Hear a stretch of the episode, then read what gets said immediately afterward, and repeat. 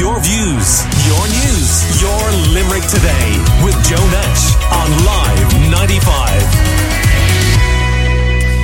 Room to Improve was on last night on RTÉ television at half nine, and Anne-Marie's been chatting to presenter Dermot Bannon about warm homes, the crisis in Ukraine, Dermot's first appearance on TV as a youngster. But first she asks him about the difficulties filming this year's Room to Improve series threw up. Oh, it's had a huge impact. Um, it's from from the early days when we couldn't go into people's houses to film, and then we had shutdowns of building sites, and then lockdowns were eased and restrictions were eased. Like the last couple of years have been a battle. But do you know something? I had a job the whole way through it. We were able to work. Um, it just took longer. Uh, so what would have been a kind of a year long production ended up being a two year long production.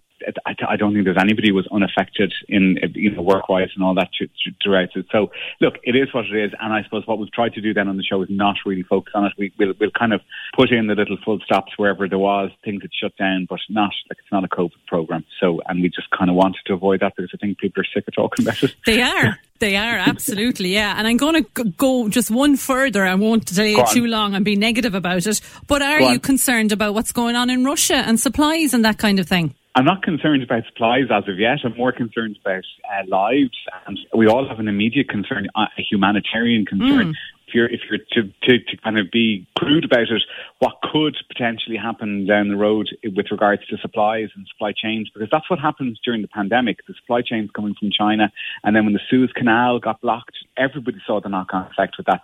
Things may be changing and they may be changing for forever. Um, you know, if supply chains and, and materials can't be got.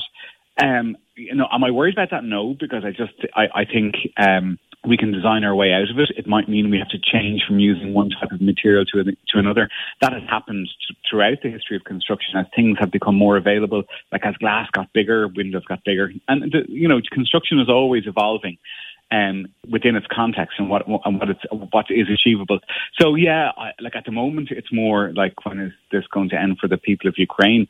Um, not, I'm not really thinking about supply chain, but that that is probably, and you're right, it's, mm. it's coming down the road because nobody knows what's going to be at, at the end of. And you got it. Look, wouldn't it be great to say we don't know what's at the end of it? Wouldn't it be great to to say that it, it is the? End? It's a bit like what happens during the pandemic when it comes to materials and supplies and all that people shifted and changed. And we, we did on, on the, the first episodes, like we, we sent out um, a stairs, just a simple part of a building to tender, and it came back in double the price because materials had shot up so much.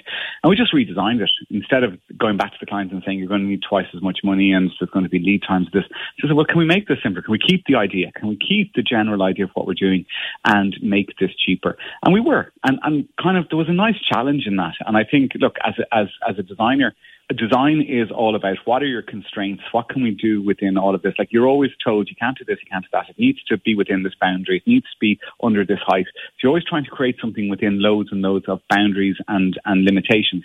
And if, if materials become the next one, that's what we'll do. We'll just kind of, we'll think outside the box. We'll think, well, what materials can we use? It happened before. I remember during the, uh, the, the, last big boom, like block laying and brick laying became so expensive that people were reinventing how they built uh, big buildings. If they wanted to make them out of brick, they stuck brick slips onto it instead of, you know, if the cost got too much for using brick. So there is always a way around it. And I suppose we just don't know what those limitations are going to be yet. There's been a move away from things and you're talking about design change change there. There's been a move to, you know, solar panels and oil fired boilers, getting rid yeah. of those. How are you coping with all of those type of things and changing designs for, I oh, suppose, a, a, more environmental friendly We've been design? doing it for years.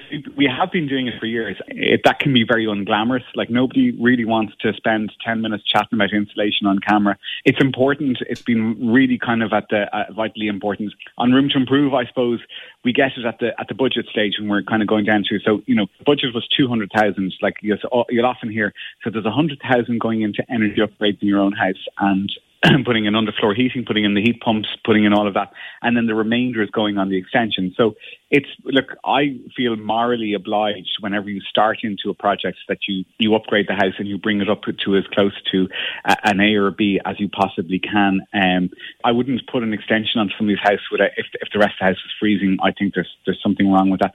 Uh, in the industry, that's been the norm for the last ten years. Um, anyway, it's, like it's not it's not just certain people do it. It has become the norm that you, we're trying to move away from fossil fuels and and and dependency in fossil fuels. So it's heat pumps, it's heat recovery, it's air tightness, it's underfloor heating. They're just normal now. In, and in, do you find it a challenge when you know uh, a lot of the older houses uh, in Ireland, and we've seen it on that bungalow bliss program as well, that the houses were built around fireplaces. That was kind of the centre point. Um, yeah. And, and how are you dealing with that? And a lot of people still love their open fire. They do. Oh, look, and I love an open fire. And it was like we moved into an old house a couple of years ago, and I wanted to get an A rating, and so the open fire had to. Go. We kept the old fireplace, we kept the old surround, we kept all of the really nice parts of it, and we put a stove into it. So you get a flame. It's in behind the glass screen, but it's still a flame. You can still throw logs onto it. It's clinically proven that we love fire and we love water. That's why we love baths, we love showers, and we love lighting a fire. And there's nothing more base and amazing than sitting in your back garden around a fire pit and looking into it for the evening. And it's kind of like meditation.